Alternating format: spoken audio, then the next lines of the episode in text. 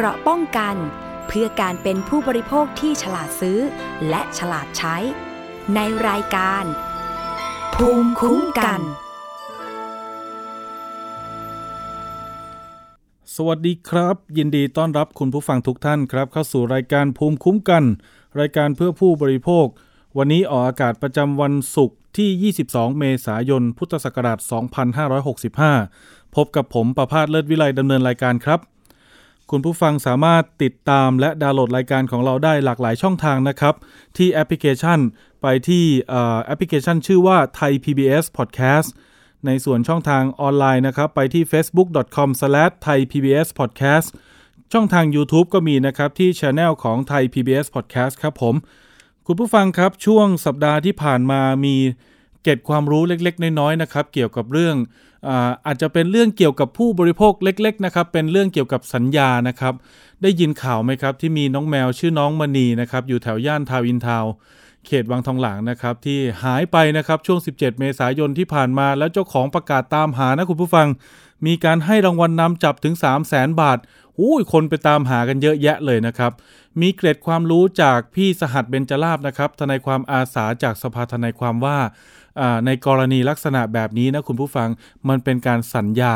นะครับ แม้ว่าตอนนี้คือเจอน้องมณีแล้วนะครับ ก็ยินดีกับเจ้าของด้วย และเจ้าของก็ได้มอบเงินนะครับสามแสนบาทให้กับรปภไปแล้ว แต่เนี้ยก็สามารถยกมาเป็นเคสตัวอย่างนะคุณผู้ฟังว่า ถ้าเกิดสินค้าเอ่อสิ่งของหรือสัตว์เลี้ยงของเราหายไปนะครับ ถ้าเราไปโพสต์ประกาศตามหาในลักษณะแบบนี้นะครับ ถ้าเขาตามเจอแล้วเนี่ยเราไม่ให้รางวัลนนำจับเขาเนี่ยเออไม่ให้รางวัลในการอ่าเขาเรียกว่าเงินรางวัลแล้วกันนะนะครับในการติดตามหาของหรือสัตว์เลี้ยงเมาคืนเราเนี่ยนะครับ คนที่เขาหามาได้เนี่ยเขาอาจจะมีสิทธิ์ในการเรียกร้องหรือฟ้องร้องจากเรานะคุณผู้ฟัง ฉะนั้นก่อนจะโพสต์ หรือกำหนดรางวัลนนำจับ หรือรางวัลในการตามหาสิ่งของหรือสัตว์เลี้ยงของเราเนี่ยพิจารณากันดีๆนะครับในของอาเคสของน้องแมวมณีเนี่ยนะครับที่เจอกันแล้วนะครับก็ยินดีกับเจ้าของด้วยนะครับ ก็ดูแลกันดีๆนะครับ สัตว์เลี้ยงในช่วงนี้นะครับ บางช่วงบางทีนะครับ ฟ้าฝนมันตกนะครับ ฟ้าร้องมีเสียงดังนะครับ หมาแมวก็อาจจะเกิดอาการกลัวนะครับ วิ่งหนีหายไปได้นะคุณผู้ฟังครับ ช่วงนี้ฝนตกก็รักษาคุณสุขภาพด้วยนะคุณผู้ฟัง วันนี้ผมมีสาระความรู้ครับ เกี่ยวกับเรื่องผู้บริโภคนะครับไม่ว่าจะเป็นผู้ที่ซื้อสินค้าหรือบริการนะครับ หรือพี่ๆเกษตรกรนะครับ อย่างเช่นเรื่องแรกวันนี้ครับ วันนี้ผมมีเรื่องราวของพี่ๆเกษตรกรครับ หลายจังหวัดอยู่นะครับ แล้วก็มีกระจุกตัวกันอยู่ที่อำเภอวิเชียรบุรีจังหวัดเพชรบูรณ์ครับเกษตรกรที่นั่นเขาบอกว่า มีนายหน้ามาชักชวนครับ คุณผู้ฟังให้มาปลูกโกโก้นะครับกับบริษัทเอกชนรายหนึ่งครับ ซื้อต้นพันธุ์จากเขาซื้อปุ๋ยซื้ออุปกรณ์จากเขานะครับ เมื่อปลูกไปแล้วเนี่ยเดี๋ยวทางบริษัทเนี่ยจะมารับซื้อผลผลิตนะครับ รับซื้อทั้งหมดเลยนะครับแล้วให้ราคาดีด้วย เกษตรกรหลายคนครับเอาเงินเก็บมาลงทุน บางคนไปกู้เงินมานะนะครับ คุณผู้ฟังผมคุยกับเคสหนึ่งชื่อคุณชุมพลนะครับ คุณชุมพลเนี่ยเอาเงินเก็บของตัวเองมาลงทุนปลูกโกโก้กับบริษัทรายนี้ครับพอปลูกแล้วเมื่อเก็บผลผลิตเขากลับไม่มารับซื้อตามที่กล่าวอ้าง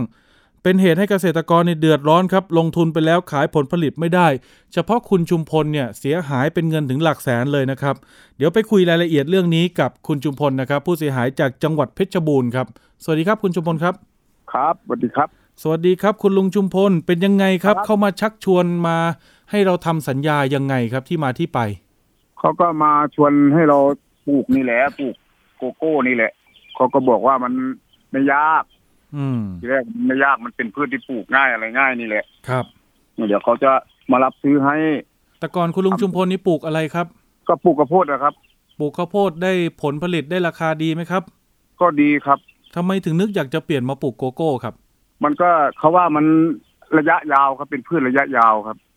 อืมมันระยะยาวเราก็กลัวว่าเออหลายปีไปมันก็เราก็จะไม่ไหวก็ เออก็พอได้นั่นมั่ง อันนี้เขาเขามาหาถึงบ้านเลยไหมครับคุณลุง ครับครับถึงบ้านเลยครับถึงสวนเลยแล้วครับ เหรอเขาว่ายังไงบ้างเราต้องถ้าเกิดเราสนใจเราจะต้องทำยังไงบ้างฮะเขาจะมาส่งเสริมเรามาสนับสนุนในการปลูกโกโก้อย่างเงี้ยครับเราต้องซื้ออะไรจากเขาไหมหรือว่าต้องทำสัญญาอะไรกันครับ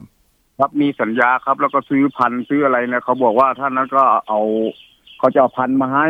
อืมครับ พันธุ์ก็เบี้ยในราคาเบี้ยละห้าสิบาท โอ้ห้าสิบาท ครับอืมมีพันธุ์มาให้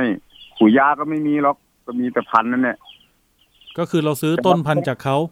ถูกไหมครับ ซื้อเป็นพันธุ์จากเขาครับ อืม แล้วก็พวกอุปกรณ์แล้วก็ซื้อเอาพวก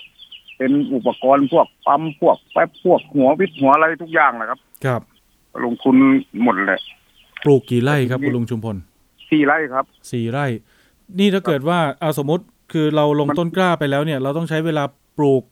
กี่เดือนหรือกี่ปีครับ ถึงจะได้ผลผลิตกลับมา ครับก็เขาก็บอกว่าเออ มันใช้เวลาก็ไม่นานอยู่ที่สิบแปดเดือนก็ได้เก็บแล้วงั้นสิบแปดเดือนครับ ผม ครับเออก็จากนั้นมาก็เก็บค่อยเก็บมาเรื่อยแหละครับค่อยเก็บมาเรื่อย แต่มาพอเก็บมาเก็บมาหลายๆงวดมาก็งวดที่หกที่เก็บมาก็ได้สี่ร้อยกิโลอยู่ พอจังหลังจากนั้นมาทีนี้ก็เป็นเงียบๆไปเลยอะอืมเป็นเงียบๆไปก็เลยถามเขาอีกถามที่คนเขาก็มาตลอดแหละไอ้นั่นน่ะ คนที่เขาเอาเบี้ยมาให้นะครับเออ หน่วยเขาเรียกหน่วยส่งเสริมหรืออะไรนี่แหละ ครับ ครับเขาก็มาอยู่เรื่อยแหละเขาก็บอกว่าเออบริษัท ผมก็ถามเขาว่าทำไมไม่ซื้อเป็นผลในผลสด เหมือนที่อยู่ในที่สัญญากันไว้ แล้วมาให้ผมแกะอีกเนาะครับเออมาให้ผมสับแล้วก็แกะแล้วก็ควักเมล็ดออกไว้ใส่ถุงใส่อะไรไว้ให้เขาก็บอกว่าบริษัทยังไม่เปิด อืมงั้นครับเขาว่าบริษัทเขายังไม่เปิดว่างั้นเดี๋ยวหนูจะเอาไปหมักทำไว้รอเขาก่อนว่างั้น ผู้หญิงคนเนี้ยที่ที่เราติดต่อพูดคุยกับเขาประจำเนี่ยเขาเป็นคนของบริษัทหรือว่าเขาเป็นในหน้าที่เป็นคนจัดหาเกษตรกรมาปลูกอีกทีหนึงครับเขาลุงเป็นคนที่ว่าเขาก็พาผมไปอบรมที่บริษัทเหมือนกันนะครับ ที่ไหนครับที่ไหน คนเนี่ยคนเขาอยู่เนี่ยไออะไรวะเอียอยู่ตรงท่าเยี่ยมท่าแดงคนเพชรบูรณ์เรานี่แหละไม่ใช่ครับหมายถึงว่าอ่าบริษัทที่ว่าเราไปอบรมไปประชุมกันนี่อยู่อยู่กับแพงครับอยู่กับแพงครับโอ้อยู่กำแพงเพชรเนอะครับ ครับอืมแล้วก็ไปกันเยอะนะครับครัไม่บใช่ไปแต่ผมครับ แสดงว่ามีหลายจังหวัดเลย ครับหลายหลายหลายครับอยู่อุดรมันแถวอุดรแถวหนองบัวลำพูมีหมดนะครับโอ้มาไกลขนาดนั้นเลยเหรอลุงชุมพลครับมาครับมาครับพิษลงพิษโลกเข้านั่นหมดเลยครับ อืมครับ วันนั้นที่ไปประชุมกันไปฟังบริษัทนี่คือเขาว่ายังไงบ้างเขาก็บอกว่านโยบายระยะไกลมันก็ดีอะเช่น เล่าให้ฟังหน่อยครับเขาก็บอกว่ามันมันมันดีแบบที่ว่ามันไม่ยากไม่ยุ่งยากครับ ยากก็ไม่ต้องขีดต้องถังก็ได้อย่างนั้น ครับทุกอย่างเนี่ยมันง่าย แล้วคนก็เขาชอบง่ายเนาะอืมเขาไม่ชอบยากปลูกแล้วดีไร่หนึ่งนี่ปลูกกี่ต้นครับร้อยครับร้อยต้นครับไร่หนึ่งเขาปลูกปลูกร้อยต้นเอ่อสิบแปดเดือนถึงจะเริ่มเก็บผลผลิตได้ครับ แล้วเก็บไปแล้วเนี่ย มันสามารถเก็บต่อเนื่องได้สักกี่ปีครับลุงอยู่ระยะมันอยู่เขาเขาบอกผมไว้ว่าอยู่ระยะห้าสิบปีครับห้าสิบ ห้าสิบถึงหกสิบปีครับ โอ้ก็คือพอมันยืนต้นแล้วเนี่ย เราเก็บรุ่นแรกเนี่ยคือสามปีปุ๊บเราได้เก็บแล้ว แล้วก็ครับหลังจากนั้นเราก็จะได้เก็บเรื่อยๆเรื่อยๆเรื่อยๆอย่างนี้เรื่อยๆครับ เก็บเรื่อยๆครับ อืมเก็บมันเรื่อยๆแบบว่าเดือนนึงจะได้เก็บอยู่ประมาณสองหนนะครับ โอ้เหรอครับครับ ก็คือเดือนหนึ่งนี่สองรอบได้ขายครับ โอ้ เหมือนสลากกินแบ่งรัฐบาลเลยนะครับนี่เนี่ยคนก็ชอบสิครับครับ เนี่ยอืมคนก็ชอบนี่ก็ซื้อกันเออเอาเบี้ยสั่งเบี้ยกันซื้อกัน ครับเออก็เห็นผลผลิตเขาตรงนี้แหละครับ อืม แล้วก็ในราคาประกันเขาด้วยใช่ไหมล่ะ แบบว่าเขาจะรับซื้อผลสดในราคาโลละสิบบาทประมาณนะครับ ครับ แล้วถ้าเป็นผลแห้งหรือว่าแบบแกะแล้วล่ะครับเขาก็จะให้กิโลละร้อยนะครับ โอ้ทำไมแพงขึ้นเป็นสิบเท่าเลยล่ะครับ ครับไม่ไม่รู้เขาครับเขาก็ในสัญญาเขาก็ทำไว้งั้นนะครับ ก็คือระบุไว้ในสัญญาเลยที่เราทำว่าครับ ถ้าผลสดเนี่ยสิบบาทต่อกิโลครับรวมเปลือกครับรวมอะไรเนาะลุงเนาะครับ แต่ถ้าแห้งเนี่ยคือเราแกะเปลือกออก แล้วก็เอาเม็ดข้างในมันออกมาทำแห้งเนี่ย ได้โลละร้อยครับเขาให้เรากิโลละหนึ่งร้อยบาทครับ อืม นี่คือในการเก็บเกี่ยวเราต้องเก็บเองไหมครับ หรือเขามีคนมาเก็บให้พร้อมเลยไม่ครับเราเก็บหมดทุกอย่างทำเองหมดนะครับอ๋อสงสัยไหมครับ ลุงจุมพลว่า เอ๊ะ บริษัทอยู่กำแพงเพชร ตัวคุณลุงนี่อยู่เพชรบูรณ์บางคนอยู่อุดร บางคนอยู่หนองบัวลำพู แล้วมันจะจัดครับรถมารับซื้อรับของกันยังไงครับ มันมีเนี่ยมันมีขาเขาเนี่ยคนที่ว่าเขาเอาอะไรนะที่เขามาส่งพันธุ์เนี่ยครับเออหน่วยส่งเสริมเขาครับครับเออมันจะมีแล้วเขาก็จะแบ่งโซนแบบว่าให้มีคนซื้ออยู่เขตนี้ด้วยไง จุดเนี้ยเขาจะจะให้มีคนซื้อโอ้นะครับครับครับ อืมเขาแยกโซนกันเอง พวกสำนักงานเขาแล้วอยู่ข้างในแหละก็คือเขา เขาจะมีนะอ่าคนนี้รับผิดชอบอยู่วิเชียรบุรีครับคนนี้อยู่ครับอ่าบึงสามพันอะไรอย่างเงี้ยใช่ไหมครับ ครับครับอืมประมาณนี้นะครับ พอเราได้ได้ผลผลิตเราก็โทรบอกเขาครับจะเก็บวันไหนเดี๋ยวเขาก็เราก็โทรบอกเขาถ้าของเรามันจะแก่ได้แก่จัดแล้วก็รีบโทรบอกเขาแล้วเขาก็จะนัดให้เราเก็บ คุณลุงปลูกกับเขามานานหรือยังครับยังครับเนี่ยเนี่ยเพิ่งเข้าปีที่สามนะครับโอ้แล้วตอนนี้ต้นโกโก้ก็โตแล้วสิ โตครับลูกเต็มเลยครับ เก็บบักแล้วต้นเต็มเลยครับ อืม แล้วเป็นไงครับ ได้ขายเขาสักเที่ยวหรือยังครับ ก็ได้ขายมามั่งแต่ว่ามันก็อย่างว่าเนาะมันก็มันก็ยังไม่ได้เยอะไง มันเพิ่งจะเริ่มเริ่มแล้วเนี่ยครับ ตอนขายรอบแรกนี่คือเข้ามาตรงเวลาไหมแล้วให้ราคาตามที่สัญญาไหมครับ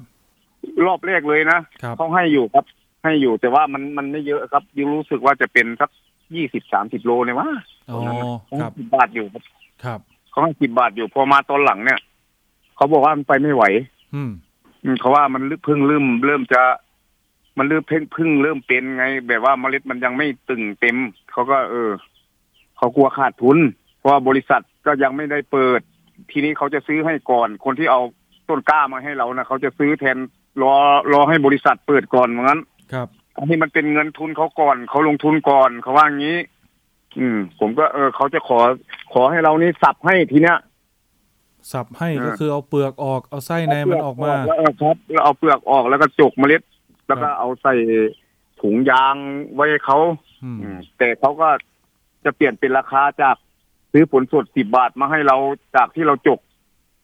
เมล็ดออกนั้นเขาให้สามสิบทีเนี้ยอืมไหนตเขาอนให้แรสากมสิบบาทไหนตอนแรกครับบอกกันหนึ่งร้อยบาท ไม่อันนั้นเมล็ดแห้งครับอ๋อครับ อันนี้เราเราเรายังไม่ได้ตากครับจกแค่เอาเมล็ดออก เออแล้วเอาเอาเปลือกทิ้ง ถ้าสมมติว่าอย่างว่าเออสามร้อยหรือสี่ร้อยโลเนี่ย มันจะหายไปเยอะเหมือนกันนะหายเยอะเลยครับ หายกลายครึ่งเลยนะเพราะว่าเมล็ดมันไม่มันมันมันไม่เยอะอะครับ แสดงว่าถ้าเกิดเอาเปลือกออกเนี่ยสามเอาสี่ร้อยโลเนี่ยมันจะเหลือสักกี่โลครับลุงชุมพล จะเหลืออยู่ที่ประมาณนี่ตอนนั้นจะเหลือช่างเท่าไหร่สี่สิบกิโลแล้วมั้งสี่สิบห้าห้าสิบโลเนี่ยครับ อยู่ประมาณเนี้ยโอ้นี่หายไปครับเยอะเหมือนกันนะครับ หายเยอะเลยครับ หายเยอะถึงว่าผมว่าไม่ไหวแล้วจนเงี้ยว่ามันหายเยอะ อืม มันหายเยอะเลยครับ อย่างนี้เราเก็บไว้ช่างทั้งเปลือกขายโลสิบบาทน่าจะคุ้มกว่าอีกนะคุ้มคุ้มกว่าเยอะครับ ครับ จะอยู่เออจะอยู่กันได้เลยละถ้าสิบบาทอย่างที่ว่า อืม เราสัญญากันไว้อะครับ มันหายเยอะมันก็ไม่ไหวที่นะโอ้ทำไงเนาะวะมันก็ดูเหมือนจะดีนี่ครับ แล้วมันติดปัญหาตรงไหนล่ะครับไม่รู้ว่าติดปัญหาอะไรวะผมก็ถามเขาอยู่ คนที่เขากล้าพันเบี้ยมาเขาก็บอกแล้วโอ้ เออเป็นเพ่อหนูเองนี่นะหนูดูดูไม่ดีเขาก็ว่าเหมือนกันนะดูบริษัทไม่ดีว่างั้นอ้าวเขาทิ้งเราแล้วล่ะเขาก็ยังว่านะว่าบริษัททิ้งอีกอะแล้วอืมจะให้ผมทำยังไงครับผมก็ปวดหัวเลยที่ผมก็ลงทุนมาเยอะแล้วเนาะไม่รู้จะว่ายังไงเนาะก็คือสี่ไร่เนี่ยอาคูณไปเลยหนึ่งร้อยครับต้น ใช่ไหมครับสี่ไร่ครับเท่ากับสี่ร้อยต้น ต้นละครัห้าสิบบบาท ครับ โอ้โห นี่ก็เฉพาะต้นพันธุ์เนี่ยสองหมื่นแล้วนะ สองหมื่นยังมีกว่าอีกนะ มันมันไม่พอผมสั่งเพิ่มอีกนะนี่นี่ไม่ได้อยู่ในสัญญาอีกนะ มันยังมียังมีกว่าไปอีกอยู่นะครับ ครับ อันนี้อยู่เฉพาะในสัญญานะที่ว่าต้นกล้าก็สองหมื่นแล้วต้นกล้าที่ได้มาเนี่ย เป็นพันธุ์ที่มีคุณภาพดีไหมครับ ลุงชุมพลเขาบอกว่ามีครับ อืมเขาบอกว่าดีเลยเออว่าของชุมพรเนี่ย แต่ว่าจะลูกลูกลูกจะไม่ค่อยโต แต่ว่าน้ำมันดีเขาบอกอะครับน้ำมันของเมล็ดโกโก้อะที่ตากแห้งแล้วนะน้ำมันเขาดีแล้วกลิ่นเขาก็ดี เขาบอกงี้ แต่ลูกลูกจะไม่ค่อยโต มันเป็นลูกผสมว่างั้นชุมพรหนึ่งครับก็ทุกคนแหละที่ที่เอามานะก็เป็นส่วนมากจะเป็นของชุมพรหนึ่งหนึ่งหมด แต่ก็คือปลูกขึ้นมาได้ มันก็โตขึ้นมาได้ ไม่มีปัญหาไม่มีโรคอะไรครับ อืม แต่ติดปัญหาคือว่าเรื่องการรับซื้อถูกต้องไหมครับ ครับครับเรื่องการรับซื้อถ้าบริษัทกลับมาเหมือนเดิมก็เออถ้าบริษัทเขาเออกลับมาซื้อเหมือนเดิมก็ โอเคอะนะรุ่นรุ่นแรก ๆ ที่เริ่มขายนี่เดือนไหนครับลุงช่วง อ้าวแต่มันก็หลายเดือนแล้วแหละ ผมก็จำไม่ค่อยได้เนาะปีที่แล้วไหมครับหรู้ว่าปีนี้ ประมาณสิบแปดเดือนนี่มันตั้งแต่ผมผมปลูกก็เดือนกุมภานะครับ กุมภาครับอืมต้องเดือนกุมภาลงปลูกปุ๊บพอได้สิบแปดเดือนสิบเก้าเดือนเนี่ยก็เริ่มเก็บละโอ้ ขออภัยขออภัย แสดงว่าตอนแรกที่ผมบอกว่าปลูกไปสามปีถึงเก็บผลรุ่นแรกได้เนี่ยไม่ใช่เนาะสิบแปดเดือนก็แค่ปีครึ่งเองครับอืม เพราะว่าผมดูแลรักษาดีไงเขาก็บอกอยู่ครับอย่างบริษัทเขาก็บอกถ้าใครรักษาดีเนี่ย มันจะอยู่ในไม่ไม่เกินสิบแปดเดือน ครับ แต่ผมผมรักษาดี รักษาดีมากแล้วโตโตกว่าทุกเจ้าเลยแล้วเนี่ย แล้วสัญญาที่ทำลุงชุมพลทำไว้กี่ปี สัญญานี้มันเขาทำไว้ให้ผมมันแปดปีนะครับแปดปีครับโอ้โห นี่ยังเพิ่งเริ่มเริ่มๆอยู่เลยยังไปไม่ถึงไหนเลย ครับ แล้วเขาก็ยังบอกผมอีกนะว่า ห้ามลักขายให้บริษัทอื่นไม่ได้นะ เดี๋ยวนั่นไงเขาฟ้องเลยละว่างั้น นั่นไงนะครับอืมนี่แหละคุณผู้ฟัง อันนี้คือข้อมูลเบื้องต้นเนี่ย มันบ่งชี้นะครับ จากที่ผมตรวจสอบข้อมูลจากลูกชายของลุงชุมพลนะครับ ที่แจ้งเรื่องเข้ามาเนาะแล้วก็ครับได้ส่งเอกสารส่งอ่ารายละเอียดมาให้ทีมข่าวของเราดูนะครับ เราก็ครับได้ประสานงานไปยังสำนักงานปลัดกระทรวงเกษตรและสหกรณ์นะครับ ก็คือครับเป็นหน่วยงานที่กำกับดูแลเกี่ยวกับเรื่องเกษตรพันธสัญญา ครับ คุณผู้ฟังครับ ท่านไหนที่เป็นเกษตรกรต้องระมัดระวังให้ดีนะครับ ด้านหนึ่งเนี่ยเกษตรพันธสัญญามันก็มีประโยชน์นะแต่อีกด้านหนึ่งหลาย ๆ เคสที่เราได้รับแจ้งเนี่ยมันก็เกิดปัญหา อย่างเช่น กรณีของคุณลุงชุมพลเนี่ยก็เป็นหนึ่งในกรณีที่เข้าข่ายว่าอาจจะเป็นเกษตรพันธสัญญา คุณลุงรู้จักและเข้าใจคำว่าเกษตรพันธสัญญาไหมครับ ไม่ไม่ครับอืมผมก็คงชาวไร่ชาวนาเนาะตอนที่เซ็นเอกสารเราได้อ่านไหมครับ ว่ามันมีรายละเอียดยังไงบ้าง อ่านครับ ก็ถูกถูกถูกหมดเลยแหละครับ ครับ ครับถูกอยู่ครับ ถูกอยู่แต่ว่าเขาเขาไม่มาแค่ว่าเขาไม่มารับซื้อแบบตามสัญญาเท่านั้นเนี่ยครับ ครับอืมทุกอย่างผู้ซื้อผู้ซื้อต้นกล้า ผู้ซื้อเออผู้ขายอะไรก็ เออ ผมก็ดูอยู่ก็ถูกก็ถูกอยู่ครับครับแต่ว่าเขาไม่ทำตามสัญญาแค่นั้นนะครับ มันมีหลายรูปแบบนะครับ คุณผู้ฟังการทำเกษตรพันธสัญญาบางครั้งเป็นการทำสัญญาเลี้ยงไก่ เลี้ยงหมูนะครับ อย่างกรณีของคุณลุงชุมพลนี่คือปลูกโกโก้เนาะครับผนะครับมก่อนหน้านู้นก็ที่ผมเคยได้รับแจ้งเรื่องร้องเรียนมาก็จะเป็นการปลูกฟักข้าวนะครับโอ้อ่ามันมันก็จะมีปัญหาในส่วนของคุณลุงชุมพลเนี่ยแค่ซื้อต้นพันธุ์มาแล้วมาปลูกเอง แต่มีปัญหาเรื่องการขาย อันนี้รายละเอียดมันไม่เยอะ แต่อย่างเคสที่ปลูกฟักข้าวที่ผมเคยทำข่าว มันจะต้องมีการซื้อปุ๋ยจากเขา ซื้ออ่าเขาเรียกว่าอุปกรณ์จากเขานะครับ แล้วก็เก็บผลสดมาก็ต้องรีบให้เขามารับซื้อไป แต่เขาก็ไม่มาอย่างเงี้ยนะครับลุงแล้วมันก็เกิดความเสียหายสุดท้ายเกษตรกรนะ ไม่รู้รายละเอียด ไม่รู้ว่าจะต้องทำยังไง กลัวผลผลผลิตมันจะเสีย ก็เอาไปขายให้คนอื่น หรือไปวางขายตามแผงริมทาง กลายเป็นบริษัทบอกว่า เนี่ย เกษตรกรคุณทำผิดสัญญานะมาฟ้องเรียกร้องค่าเสียหายจากเราอีกนะ อืมคุณลุงชุมพล ผลผลิตตอนนี้นี่คือกองรวมกันเยอะหรือยังครับเนี่ย ไม่ตัดเลยค่ะ ยังยังไม่ได้ตัดเลยครับอ๋อมันก็เต็มปลูกเต็มอยู่ต้นนั่นเนี่ยครับ ครับ ก็คือไม่รู้จะทำยังไงเหมือนกัน ครับ นี่เขาไม่ซื้อเรามากี่เดือนแล้วครับ กลุ่มกลุ่มเขามีอยู่ แต่อยู่ไอ้ที่นางว่าอยู่เพชรอะเขาตั้งกลุ่มอยู่ แต่ว่าแบบว่าเขาตั้งขึ้นแบบอยู่ในหมู่บ้านนะครับ ครับ เขาตั้งกลุ่มรับซื้อกลุ่มเขาเรียกกลุ่มชุมชนอะไรประมาณนี้นะครับ อ๋อ เหมือนคล้าย ๆ ว่าเป็นวิสาหกิจชุมชนใช่ไหมครับ ครับครับครับนั่นเนี่ยนะครับนั่นแหละเขาอืมเขาซื้ออยู่ครับ แล้วเราจะเอาไปขายให้ได้เหรอในเมื่อสัญญาเราทำไว้บอกว่าต้องขายให้กับบริษัทเท่านั้น ก็นี่แหละผมถึงว่า เออ แต่แต่ว่าเขาก็ซื้ออยู่ แต่คนซื้อนี่คือเป็นคนอื่นไม่ใช่บริษัทใช่ไหมครับ ครับ โอ้เป็นคนอื่น อันนี้แต่ว่าคนคนคนที่แนะนำนี่ครับ ก็เป็นคนที่ว่าเอาเอาต้นกล้ามาให้เรานี่แหละครับ ครับเขาซื้ออยู่แต่ว่าเขาซื้อไปให้เนี่ยไปให้ชุมชนนี่แหละครับ อันนี้ต้องระมัดระวังนะครับ ดูดีๆนะครับ รายละเอียดของสัญญาเนี่ยมันจะกำหนดไว้พอสมควร ถ้าเกิดเราไปขายให้กับบุคคลอื่น โดยที่เรารู้ว่าบุคคลนั้นน่ะไม่ใช่บริษัทคู่สัญญากับเรา สมมุติว่าเออเราเราทำสัญญากับบริษัทกอไก่ถูกต้องไหมครับ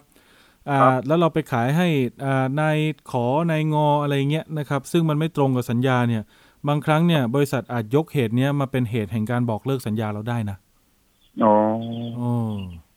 คุณลุง ปัญหานี้มันส่งผลกระทบกับลุงยังไงบ้างครับเนี่ย ปัญหามันก็เกี่ยวกับเรื่องทางบริษัทเขาไม่รับผิดชอบผมนี่แหละ ถ้าเป็นไม่ไหวไม่นั่นถ้ามันยากมันอะไร ผมก็จะ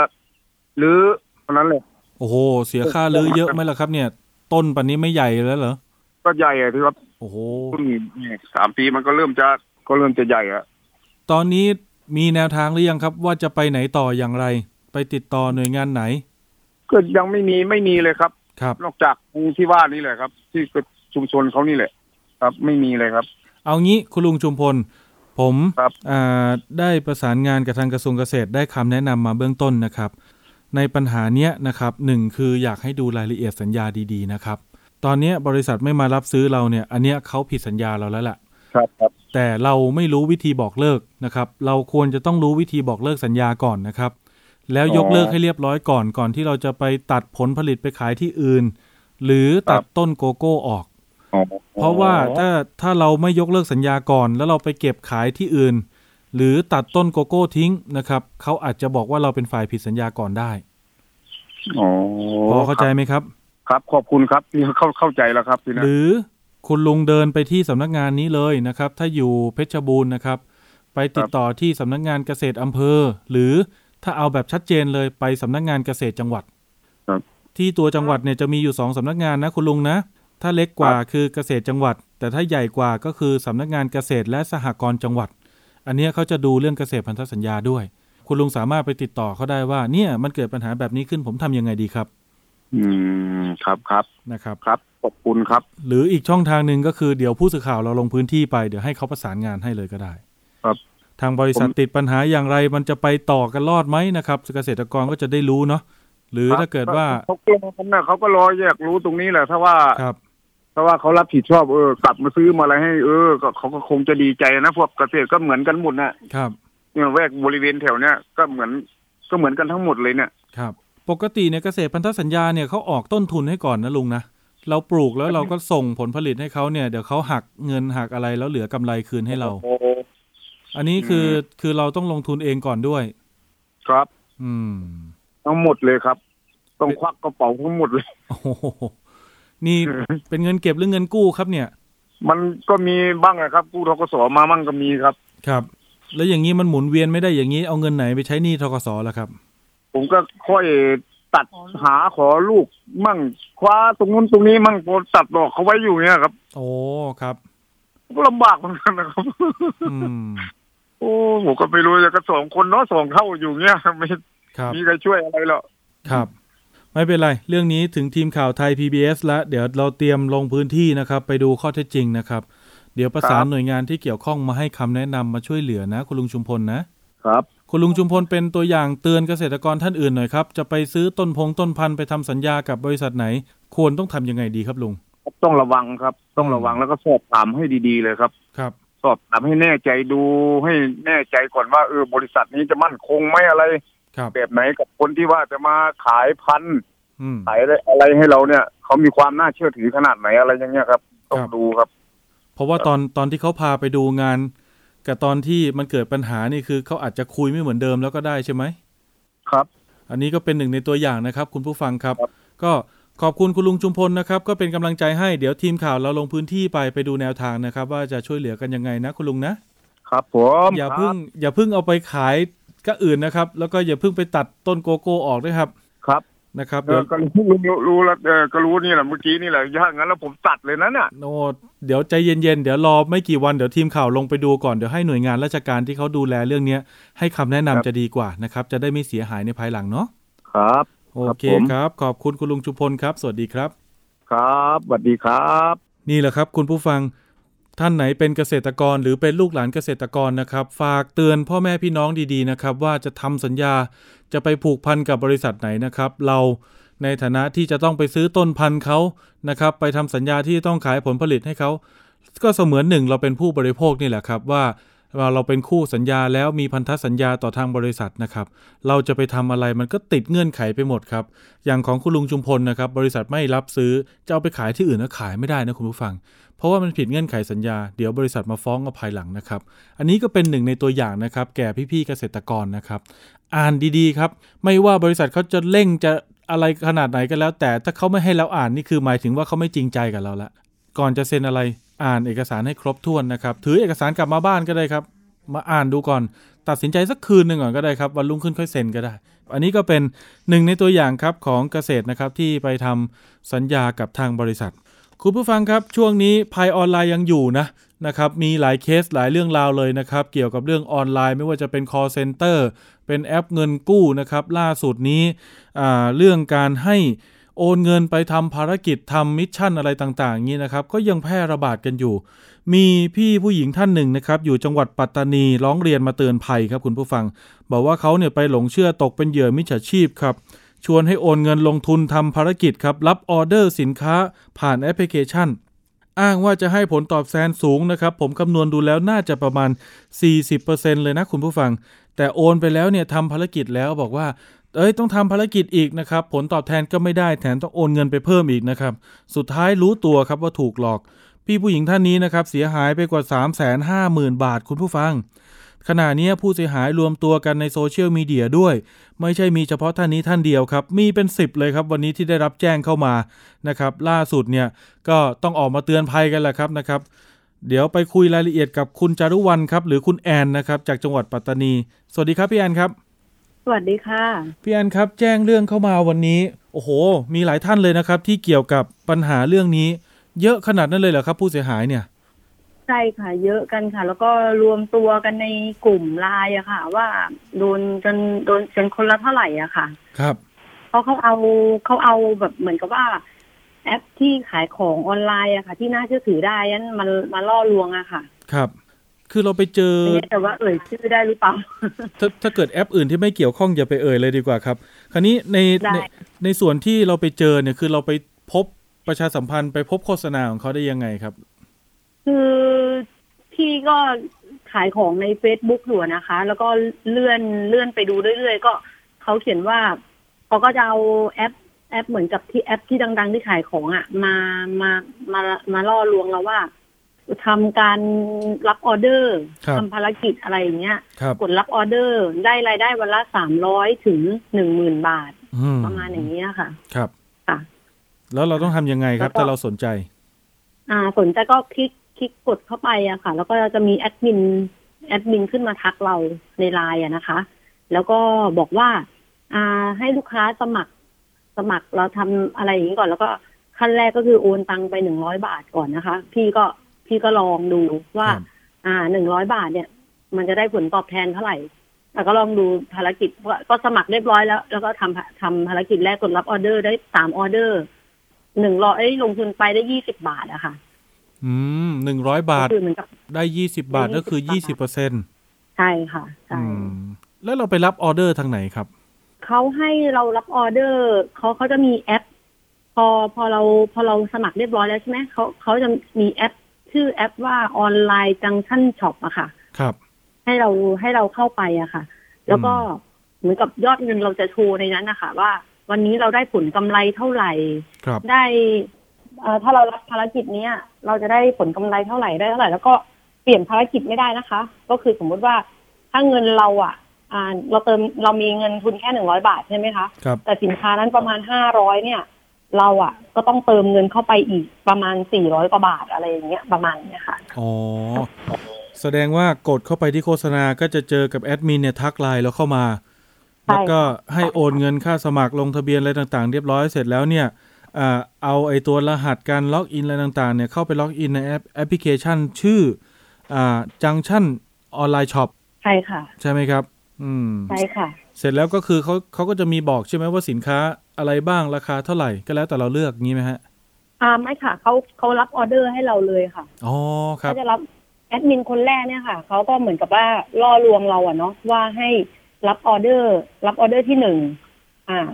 แปดสิบาทใช่ไหมคะอะผลกำไรของเราก็ประมาณสมมุติว่าแปดสิบาท ผลกำไรของเราก็ประมาณอยู่ที่ยี่สิบเปอร์เซ็นต์ะพี่พี่ลองเฉลี่ยดูแล้วอะค่ะอ่าฮะยี่สิบเปอร์เซ็นต์นะคะ แล้วก็พอรับเสร็จปุ๊บ เขาก็บอกว่าลองลองดูลองเพิ่มเงินไหมคะเขาก็โอนเงินเข้ามาคืนอะเนาะกลายเป็นหนึ่งร้อยี่สิบาทอะนะคะพอครั้งที่สองอะ อ่า ก็เขาก็ลองบอกว่าลองสมัครเป็นนิดหนึ่งพี่แอนเป็นแบบว่านิดหนึ่งค่ะขอขัดจังหวะนิดหนึ่งที่เขาบอกว่าเออที่เอาที่บอกว่าเขาโอนเงินกลับมาเป็นร้อยี่สิบาทนี่คือ ตัวเลขมันขึ้นในแอปเฉยๆหรือว่าเขาโอนกลับมาที่บัญชีเราจริง ๆ ครับ โอนกลับมาที่บัญชีจริง ๆ ค่ะอ๋ออ่าฮะอ่าฮะโอ้โหแสดงว่าอันนี้เหมือนเป็นการล่อใจไหม ว่าเอ้ยมันได้จริง ๆ นะใช่อืมใช่ใช่ค่ะ ก็คือเขาให้เราเราโอนแบบสองครั้งอะเออเขาเขาโอนกลับมาให้เราสองครั้งอะครับค่ะ พอครั้งที่สองเนี่ยพี่ลงทุนไปประมาณห้าร้อยนะคะ ประมาณสามรับสามออเดอร์ ได้กำไรมาสองร้อยกว่าบาทค่ะ ครับ อืม เราก็ดูแล้วว่าเออโอนจริงอะไรอย่างเงี้ยอ่า แล้วก็ทีเนี้ยแอดมินก็ เขาบอกว่าถ้าพี่สนใจร่วมงานกับเราแบบอย่างจริงจังอย่างเงี้ยค่ะ ครับ ให้ให้ให้เดี๋ยวเขาอะจะจะส่งต่อไปให้ครูครูที่เป็นคนแบบสอนรับออเดอร์อะค่ะ อ๋อมีมีเหมือนแบบเข้าไปหาโค้ชไปเหมือนเป็นรายกลุ่มอะไรอย่างนี้ใช่ด้วยไหมฮะ ใช่ค่ะ ใช่ใช่อืมแต่แต่แต่คุยกับโค้ชส่วนตัวนะคะ ก็คือครับเราเราโค้ชคุยกันสองคนว่า อ่าเขาก็จะให้เราโอนตังเข้าไปอีกหนึ่งพันหนึ่งพันแล้วรับภารกิจรับ อ่าหนึ่งพันได้โบนัสสองร้อยเก้าสิบเก้าบาทใช่ไหมคะอืมแล้วก็ได้แปดภารกิจอะค่ะพออย่างนี้พี่เริ่มทอย่างนี้นะครับหนึ่งสองคุณผู้ฟัง พี่แอนครับ จากที่ผมดูข้อมูลนะ เหตุการณ์ปัญหาที่เกิดขึ้นนะ ของพี่แอนเนี่ย ทั้งหมดเนี่ยเกิดในวันที่ 15 เมษายนคุณผู้ฟัง สงกรารวันสุดท้าย เริ่มตั้งแต่ช่วงประมาณ5โมงเย็นเนาะเกือบ6โมงเย็นใช่ไหมครับำใช่ค่ะใช่ค่ะ ยาวไปจนถึงประมาณเกือบ3ามทุ่มครึ่งนะครับ ทั้งหมดเนี่ยเกิดขึ้นเนี่ยการโอนเงินมีทั้งหมด10ครั้งคุณผู้ฟัง ตัดครั้งแรกออกที่เป็นค่าสมัครเนี่ยร้อยหนึ่งนะครับ แต่ที่เหลืออีก9ครั้งเนี่ยคือเป็นการทำภารกิจหมดเลย เติมโอนเข้าไปเรื่อยๆนะครับแล้วเงินทั้งหมดนี่คือถูกโอนไปยังบัญชีของบุคคลนะไม่ใช่บัญชีของบริษัทใดๆทั้งสิ้น ยอดแรกๆเนี่ยน้อยนะอะค่าสมัครเนี่ยร้อยหนึ่งก่อนทำภารกิจแรก 90 บาทเนาะพี่แอนเนาะ ใช่ค่ะใช่ อันที่สองนี่คือห้าร้อยอันที่สามเริ่มเพิ่มขึ้นคุณผู้ฟังหนึ่งพันต่อมาก็หนึ่งพันเจ็ดร้อยยี่สิบอันต่อมานี่คือกระโดดเลยเป็นหนึ่งหมื่นสามพันยี่สิบาท อันต่อมานี่กระโดดหนักยิ่งกว่าครับ ไปที่สี่หมื่นห้าพันห้าร้อยหกบาทนะครับสี่หมื่นห้าพันห้าร้อยหกบาทนี่คือสองครั้ง ครั้งต่อมานี่คือแผ่วลงมาหน่อยเหลือหมื่นเจ็ดพันสี่ร้อยสิบสามบาท แต่ก้อนใหญ่นะครับอยู่สองก้อนสุดท้ายคุณผู้ฟังหนึ่งแสนห้าหมื่นสามพันห้าสิบสองบาท อันสุดท้ายนี่คือ8,812บาท60สตางค์เอ่อมีอีกสองอันนะคะแปมีดพันก็จะให้โอนสองครั้งค่ะ อ๋อแล้วก็มี62,000ด้วยถูกต้องไหมครับ ใช่ค่ะใช่ค่ะ โอ้ยรวมทั้งหมดนะ เป็นเงิน358,479บาท35สตางค์ใช่ไหมครับพี่แอน ใช่ค่ะใช่อือหือทั้งหมดเนี่ยนะครับ เกิดขึ้นเนี่ย ตั้งแต่ช่วงอะผมตีไปเลย6โมงเย็นนะครับ ถึง3ทุ่มครึ่งเนี่ยประมาณ3ชั่วโมงครึ่งคุณผู้ฟังโดนไป3 5 0 0 0พี่แอนทั้งหมดเป็น10ครั้งเนี่ยคือเราเริ่มเอะใจบ้างไหมว่า เอ้ย มันน่าสงสัยแล้ว มันมันประมาณครั้งที่เท่าไหร่เนี่ยคือคืออย่างนี้ค่ะ พอเรารับรับออเดอร์ไปเรื่อยๆเรื่อยๆอย่างนี้ใช่ไหมคะเขาก็บอกว่าอ้าวอ่าคุณคุณลืมบันทึกโน้ต บันทึกโน้ตอ่าว่าอ่าออเดอร์ที่แปดเป็นออเดอร์สุดท้าย คุณต้อง คุณต้องโอนซ้ำเข้ามายอดสี่หมื่นห้าพันห้าร้อยหกบาทนะคะเห็นจะคุณอ่าพี่เห็นจะมีสองยอดไหมคะใช่ครับ อ่า ยอดแรกเนี่ยเขาอ่า พี่ก็โอนไปเสร็จปุ๊บเขาบอกว่าอ้าวอ่าพี่ลืมโน้ตว่าอ่าออเดอร์ที่แปดเป็นออเดอร์สุดท้ายเดี๋ยวพี่ต้องโอนเข้ามาใหม่นะเราก็แบบหลงหลงเชื่อเพื่ออยากจะได้เงินต้นกลับอะค่ะอืมเงินต้นเงินกำไรกลับก็คือเหมือนกับเราโลภอะไรอย่างเงี้ย ก็ประมาณอย่างนั้นแหละค่ะ คือตอนนั้นเนี่ยถ้าไม่โอนซ้ำไปอีกยอดหนึ่งเนี่ยเขาบอกว่ายังไงฮะ ถ้าเกิดเราไม่โอนอะ ก็ก็จะไม่ได้เงินอะไรกลับมาเลย อ๋อ ทั้งหมดคือก่อนหน้านี้ก็ศูนย์เปล่าเลย ใช่ใช่ค่ะ เนี่ยคุณผู้ฟังมันจะเป็นเทคนิคในการล่อลวงหลอกลวงนะครับ ทั้งหมดเนี้ยอันเนี้ยยืนยันเลยว่า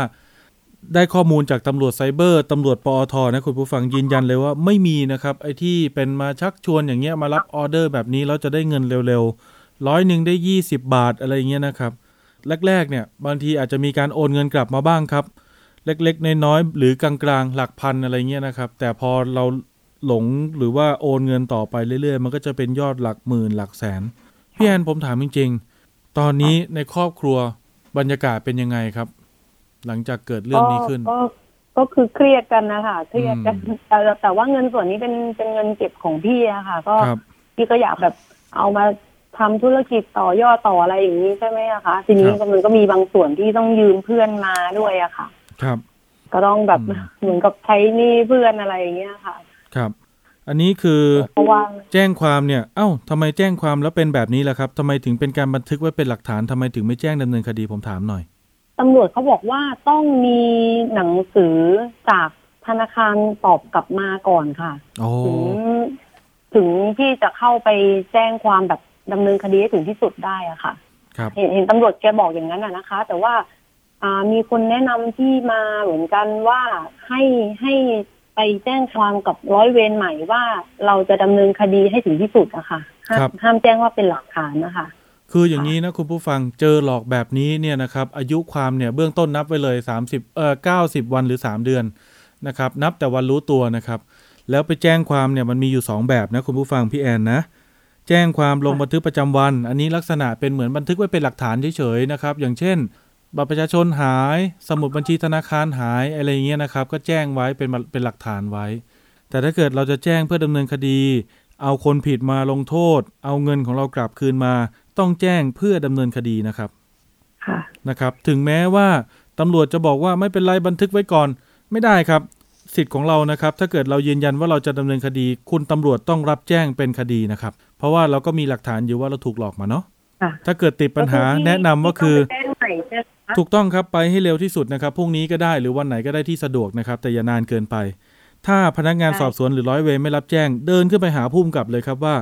ทำไมคดีนี้ถึงไม่รับแจ้งเป็นคดีความ เพราะถ้าเกิดว่าท่านเพิกเฉยท่านท่านไม่ทำอะไร เดี๋ยวคดีขาดอายุความเนี่ย ผลเสียจะเกิดขึ้นแก่ตัวท่านเองนะครับ ตรงนี้ต้องระวังนะครับพี่แอนนะ ค่ะโอเค ไม่เป็นไร เดี๋ยวเรื่องนี้ทีมข่าวเราก็รับไว้แล้วเหมือนกันนะครับ เดี๋ยวมีการประสานงานตำรวจในส่วนต่างๆนะครับ ทั้งอ่าในท้องที่ด้วยแล้วก็ในส่วนกลางด้วยนะครับ ก็เดี๋ยวเราจะลองประสานงานกับทางตำรวจไซเบอร์นะ ว่ามีแนวทางในการดำเนินการยังไงได้บ้างนะพี่แอนนะค่ะนะครับผมโอเคครับเป็นกำลังใจให้ครับ ขอบคุณนะครับที่มาเตือนภัยพี่น้องประชาชนนะครับ ไม่ให้ถูกหลอกมิจฉาชีพทางออนไลน์แบบนี้ครับพี่แอนครับค่ะขอบพระคุณมากค่ะ ขอบคุณครับ สวัสดีครับ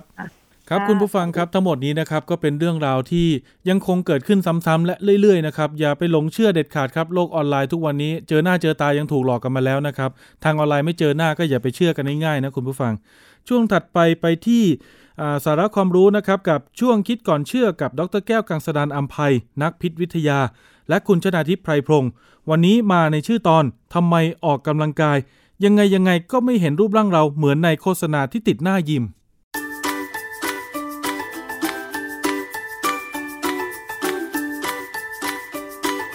ช่วงคิดก่อนเชื่อ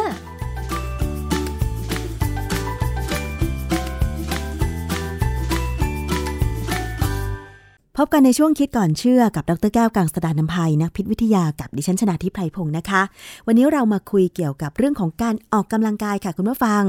ออกกำลังกายเป็นสิ่งจำเป็นนะคะ เพื่อที่จะรักษาสุขภาพ แล้วก็ป้องกันการเสียชีวิตก่อนวัยอันควรค่ะ ซึ่งแนวทางการออกกำลังกายหลายคนเนี่ยก็อาจจะแตกต่างกันออกไป อย่างคนหนุ่มสาวก็อาจจะออกกำลังกายหนักๆแบบแอโรบิกได้ใช่ไหมคะแต่ว่าเมื่อเป็นผู้สูงอายุอาจจะต้องออกกำลังกายแบบเบาๆ แต่ทีนี้บางคนค่ะ ออกกำลังกายเพื่อลดน้ำหนักเนี่ย แล้วไปเห็นโฆษณาที่เขามีโฆษณาตามบิลบอร์ดบ้าง หรือว่าหน้าสถานที่ออกกำลังกาย ซึ่งมักจะใช้พรีเซนเตอร์ที่มีหุ่นดีนะคะ แล้วก็กล้ามเนื้อแบบแข็งแรง หลายคนก็หวังว่าเมื่อตัวเองไปใช้บริการตามฟิตเนสหรือว่าใช้บริการเทรนเนอร์แล้วเนี่ย ตัวเองก็จะมีหุ่นหรือสรีระที่แข็งแรงมีกล้ามเนื้อ แต่ทำไมบางคน ถึงไม่ได้ผลเมื่อไปออกกำลังกายตามฟิตเนสหรือว่า แม้แต่มาโหมออกกำลังกายเอง มันมีปัจจัยอะไรไหมที่ทำให้ออกกำลังกายยังไงยังไงก็ไม่เห็นมีรูปร่างเหมือนที่เขาโฆษณาไว้ในหน้าสถานที่ออกกำลังกายเลย มาฟังงานวิจัยเรื่องนี้ค่ะ อาจารย์คะ การออกกำลังกาย ที่ถูกต้องเหมาะสมกับแต่ละคน แล้วก็จะเห็นผลว่ามันสามารถทำให้เราหุ่นดีแข็งแรงขึ้นสุขภาพดีขึ้นเนี่ยมันมีปัจจัยอะไรมาเกี่ยวข้องบ้างคะอาจารย์ คือปัจจุบันเนี่ยนะเราพอจะทราบแล้วเราว่าพันธุกรรมเนี่ยเป็นตัวกำหนดพอสมควรนะ แล้วงานวิจัยที่ได้ออกมาเขาก็บอกว่ามันมียีน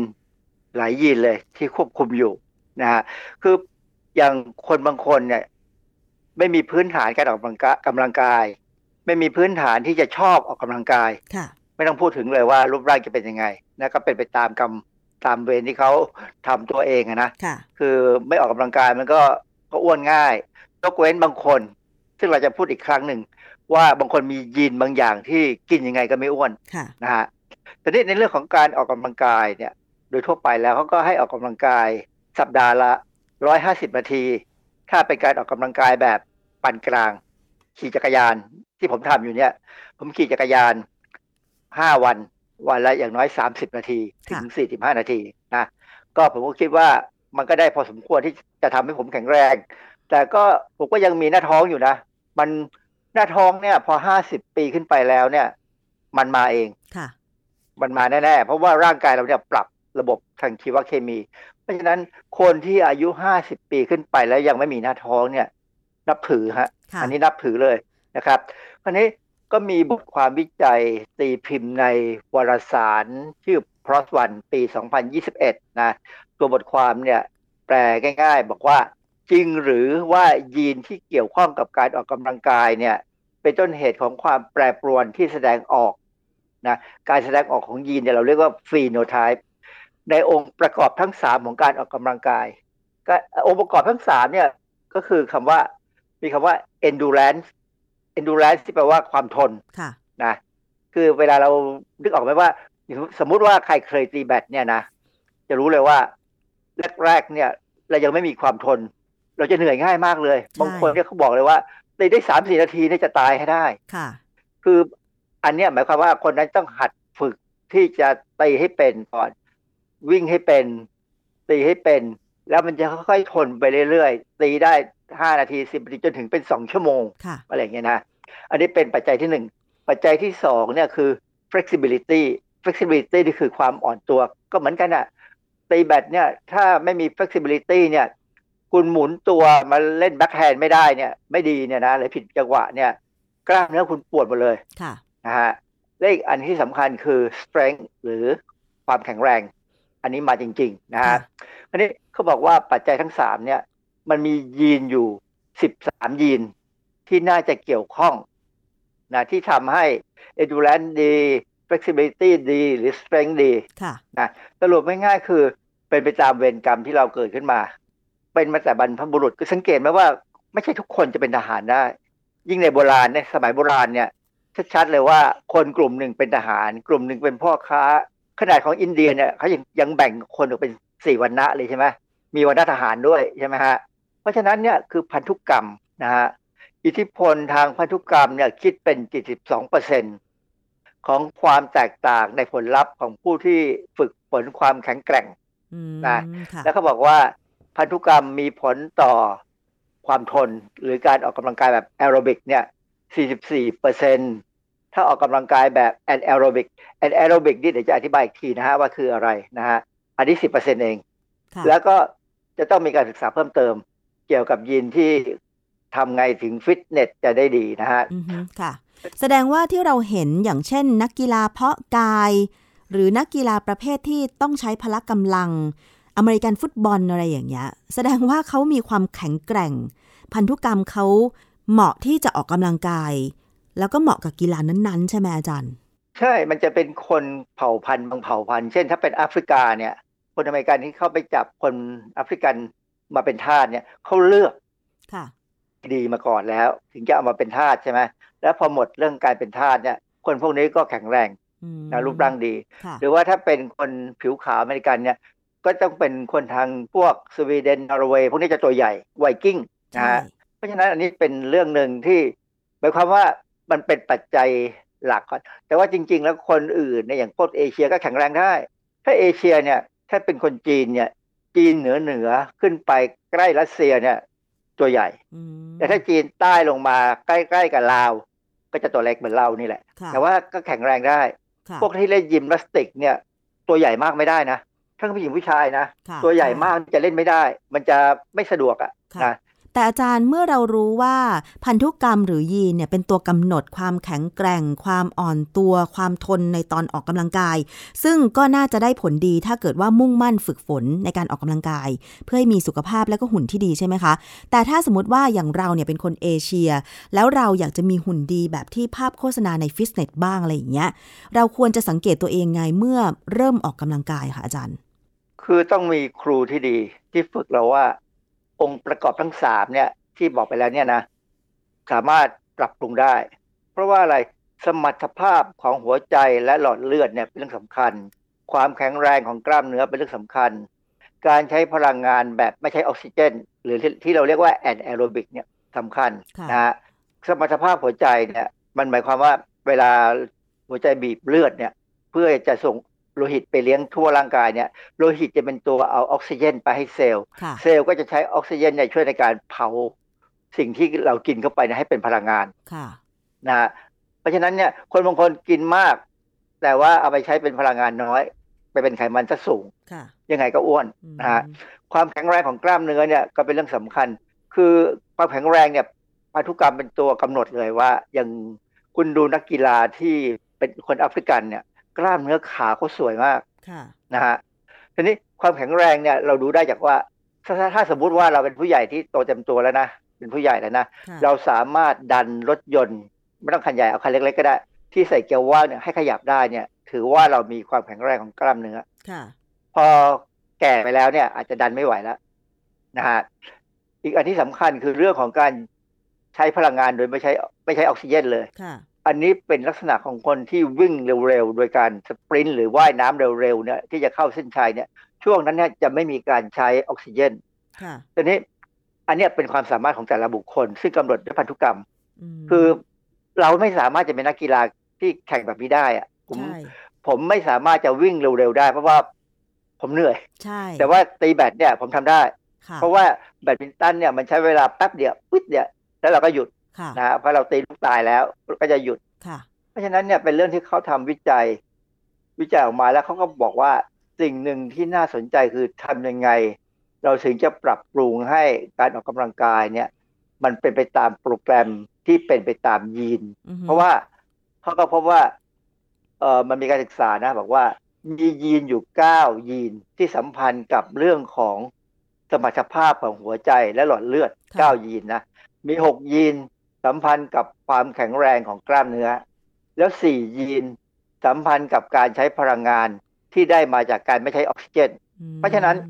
ถ้าเขาค้นเพราะว่ามีใครมียีนทั้งสิบสามยีนเนี่ย เป็นลักษณะแบบนี้เนี่ยนะเขาก็สามารถจะเอาคนนั้นไปออกกำลังกายเป็นนักกีฬาที่แข็งแรงได้ ปัจจุบันนี้เออเมื่อสักปีที่แล้วเนี่ยเพิ่งมีการวิเคราะห์ยีนของมนุษย์เนี่ยสำเร็จแบบสมบูรณ์เลยเนี่ย เรียบร้อยแล้วค่ะ แล้วผลออกมาหรือยังอาจารย์ คือคือเขารู้อย่างนั้นแล้วเขารู้ตอนนี้เขารู้หมดแล้วล่ะว่ายีนตรงไหนจะเป็นอะไร เพียงแต่ว่าใครจะมีโอกาสได้ถูกเอายีนไปวิเคราะห์อืมนะค่ะแล้วอย่างเราเราๆอย่างเงี้ย เราจะทราบได้ยังไงอาจารย์ เพราะว่าผมนี่คงไม่มีประโยชน์หรอก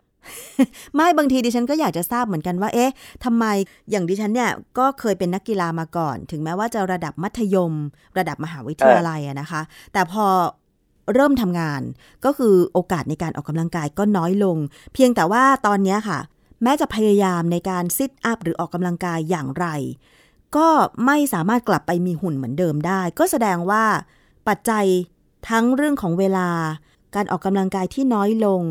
แล้วก็บางท่าของการออกกำลังกาย เช่นซิทอัพกล้ามเนื้อหน้าท้องเนี่ยไม่สามารถทำได้ มันจึงส่งผลทำให้เรามีรูปร่างที่อวบขึ้นแบบเนี้ยค่ะอาจารย์ ก็เลยอยากจะทราบว่าเอ๊ะเราจะสามารถปรับปรุงการออกกำลังกายหรือท่า เพื่อให้เหมาะกับเราในการที่จะ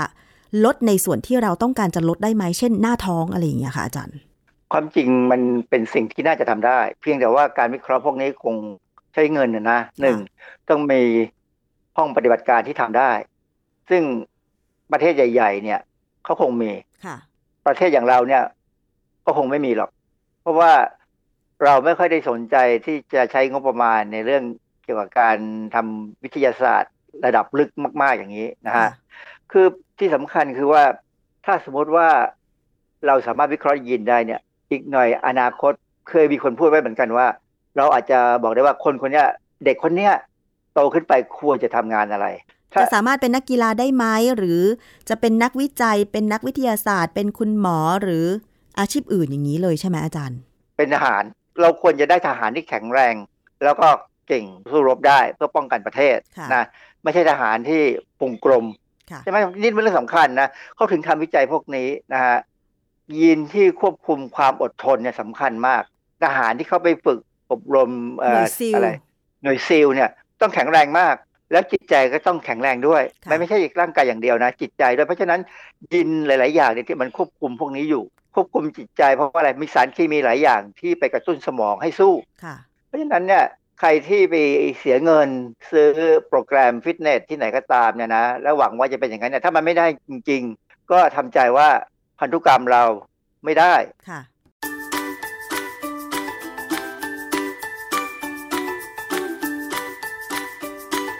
ช่วง คิดก่อนเชื่อ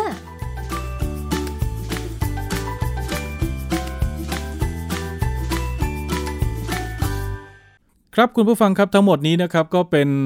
ภูมิคุ้มกันนะครับที่ผมพยายามหามา นะครับมานำเสนอมาเป็นภูมิคุ้มกันให้กับคุณผู้ฟัง เอาไว้เตือนตัวเองนะครับหักห้ามใจตัวเองครับ อย่าไปหลงเชื่อกับอะไรที่มันเป็นสิ่งล่อตาล่อใจที่มิจฉาชีพนำมาเสนอให้เราไม่งั้นเราอาจจะกลายเป็นเหยื่อ แบบหลาย ๆ ท่านนะครับ ที่ผมชวนมาคุยครับเอาจริง ๆ เนี่ยการมาคุยเนี่ยหนึ่งคือไม่ได้ซ้ำเติมกันนะครับ แต่ว่าเอามาแชร์ให้ฟังว่าเขามีจุดผิดพลาดตรงไหนเขามีจุดบกพร่องประการใดนะครับคุณผู้ฟังไม่ได้ประสบปัญหา แต่ถ้าเกิดคนรู้จักประสบปัญหาก็บอกต่อกันได้นะครับฝากไลค์ฝากแชร์รายการนะครับ แชร์ข้อมูลนี้ออกไปเยอะๆนะครับ จะได้ไม่มีคนหลงเชื่อตกเป็นเหยื่อมิจฉาชีพ วันนี้หมดเวลาลงแล้วครับ ผมประพาสเลิศวิไลครับ ลาไปก่อนสวัสดีครับ ติดตามรายการได้ที่ www.thaipbspodcast.com แอปพลิเคชัน Thai PBS Podcast หรือฟังผ่านแอปพลิเคชัน Podcast ของ iOS Google Podcast Android Podbean SoundCloud และ Spotify ติดตามความเคลื่อนไหวของรายการและแสดงความคิดเห็น โดยกดถูกใจที่ facebook.com/thaipbspodcast